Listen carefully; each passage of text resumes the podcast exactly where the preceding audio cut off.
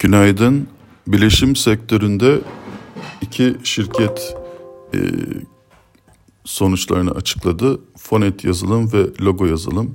Fonet yazılımda 10.1 milyon TL net kar var. Yıllık %225 büyüme. Beklentimiz olan 7 milyon TL'nin üzerinde. Beklentimizden iyi gelen faaliyet karlılığı sayesinde bu gerçekleşti. Ciro 19.7 milyon TL ile yıllık %54 büyüdü ve beklentimiz olan 21 milyon TL'nin biraz üst, e, biraz altında. E, Fonet'in cirosunun büyük çoğunluğu devlet hastanelerden geliyor. Geçen yıla göre daha fazla sözleşmeye sahip ve e, geçen çeyrek yani üçüncü çeyrekten devreden satışlarla bu büyüm, bu güçlü büyüme gerçekleşti. E, Favök yıllık %216 büyüdü. 11 milyon TL olarak gerçekleşti ve bizim beklentimiz olan 9.6 milyon TL'nin üzerinde.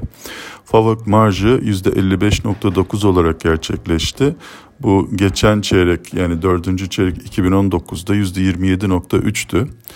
E, 2020 yılında Fonet düşük yatırım dönemindeydi. Ayrıca artan sözleşmelere paralel personel artış gerekmediğinden kar marjı artışı söz konusu.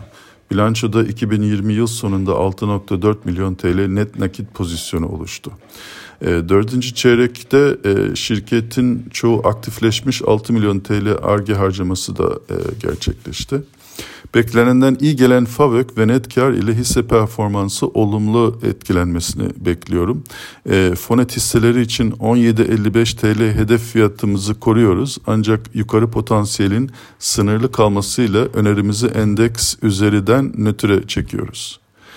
Şimdi bir de logo yazılımdan bahsedeceğim. E, logo yazılım da dördüncü çeyrekte 32 milyon TL net kar açıkladı. Yıllık %8 büyüme ve piyasa beklentisi olan 29 milyon TL'nin %9 üzerinde gerçekleşti.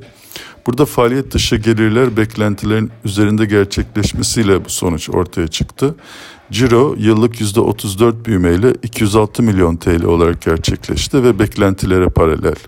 Türkiye operasyonların Ciro içindeki pay %72, Romanya Total Soft operasyonları gerek kalan %28'ini oluşturuyor. Faturalanmış ciro Türkiye'de e-fatura işlemleri ve Romanya'da bakım gelirlerinin artmasıyla yıllık %19 büyümeyle 241 milyon TL olarak gerçekleşti. Favök yıllık %13 büyümeyle 52 milyon TL olarak gerçekleşti ve beklentilerin altında kaldı.